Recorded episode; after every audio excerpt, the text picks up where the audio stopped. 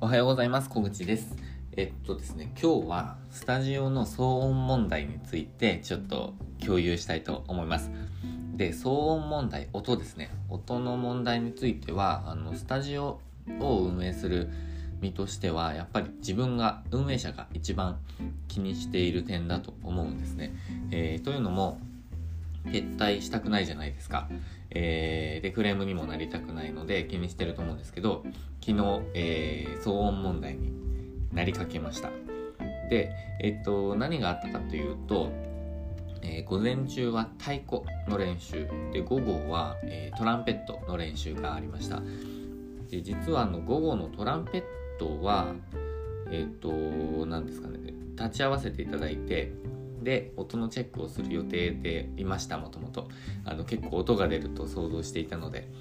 ですがあの午前の太鼓に関してはあのー、まあ、想定外だったんですね。であのかん普通に考えると太鼓の方が音、まあ、太鼓も音が出そうっていう風な感じなんですけどえっ、ともう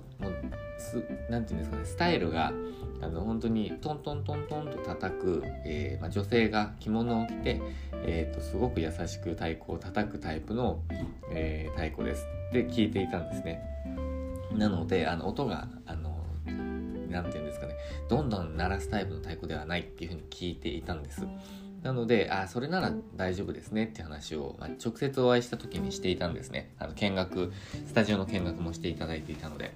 なので、あの、まあ、ちょっと安心しきってしまっていたっていうのがありました。ですが、実際、トントントントンっていう感じではなくて、かなりもう普通に、えー、どんどんどんと叩いているという状態だったので、えー、隣の酒屋さんです。隣のお店のオーナーさんとはまあ仲がいいんですけど、えっ、と、さすがにっていうことで、え、ちょっとこう、来られました。で、え、ちょうど私がいたので、いたっていうのは、あの、ご利用中だったので、私は近くのカフェにいたんですね。あの、大家さんが運営しているカフェにいたんですけど、そこに偶然お越しいただいて、で、ちょうどお会いできたので、本当に良かったっていう感じだったんですけど、えっ、ー、と、まあちょっと一緒に、えー、音を聞きに行ったらですね、かなり音漏れをしていました。で、えー、っと、まあ、それは 本当に音量が大きかった。もう純粋にそれだけなんですけど、えー、っと、結果としては、あの、太鼓自体に、えー、ていうんですかね、防音対策をして、なんかこうやることができるみたいだったので、えっと、なんていうんですかね、音が出ないような感じにして、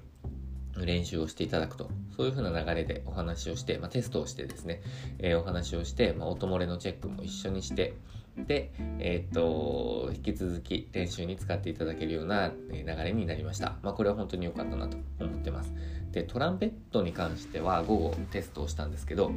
意外や意外なんですけど、音量すっごく大きくて、えっと、スタジオ内で聞いていたらいやもうこれ絶対ダメだなって思ったんですけど隣まで行ってみるとあの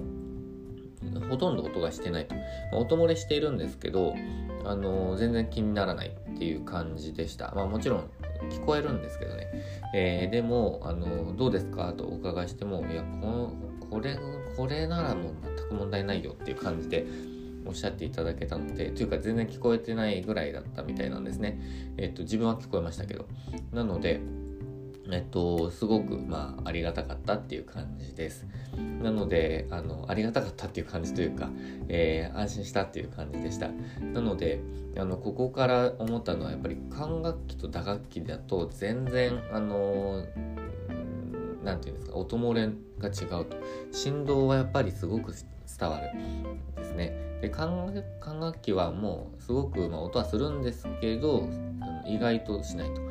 音漏れしないという状況でした。でここから思ったのはその、まあ、意外だっていうこともあるんですけどやっぱり実験あの実際に自分の耳で聞く、えー、まではあの何、ー、て言うんですかね、まあ、信じないというか自分の耳を信じるっていうのが一番大切かなって思いました。やっぱりあのお客様がえっと、まあ、そんなに音出ないですとか、えっと、トントントントン叩くんですとか、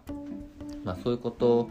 まあ、おっしゃるじゃないですか。で、その気持ちすごくわかるんですね。でも、あのー、やっぱり実際に音出るか出ないかって、あの耳で聞いてみないとわからないとかあとはその場所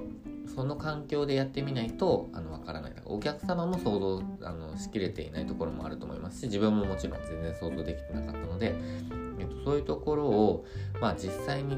実験するんですよね。あの実際に耳で聞く。そこが大事かなと思いました。あの私は旅行会社で働いていて結構世界中あのいろいろお客様をご案内しながらあの巡っていたんですけどツアーを作ってえっと、企画して手配してあのパンフレット作って販売してそしてツアーに行くっていう仕事をやってたんですけどあのツアー中って結構いろんなあの、まあ、問題という問題ではないんですけどなんかトラブルっていうかあのいろんなことが起こるんですね。えっと何て言うんですかね、まあ、手配先のところがいきなりなくしまってるとか飛行機飛ばないとかえっ、と何て言うんですかね、まあ、部屋の問題とかもあるじゃないですかあの設備がちょっと動かないとか。えー、っとお客様のなんか体調不良とかもありますしなんかいろんなことがあるんですけどあのやっぱり自分の目で見るまではあの自分のこう目であ見て確認するまでは信じない。それを結構モットーにしていたんですけどあのまさにもうその通りって感じでした。あのやってみないとわからない、えーと、で自分の耳を信じるっていうか自分の確認を信じる、まあ、そこが結構あの何て言うんですかね実店舗を運営していく上では、大事かなって思いました。なんか数字上で全部こうコントロールできるとか確認ができるものはえっ、とまあいいと思うんですけど、えー、何かが起こるもの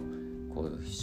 現象が起こるものというか 実際に何かがこう影響があるものっていうかそういうものはもう必ず自分で見る。それが大事だなと思いました。なので今回はあのー、まあ、両方チェックすることができてよかったなっていう話ですで、えーと、自分の耳を信じましょうって話ですね、えー、騒音問題からちょっとそういうことを改めて、えー、学びましたので共有させていただきました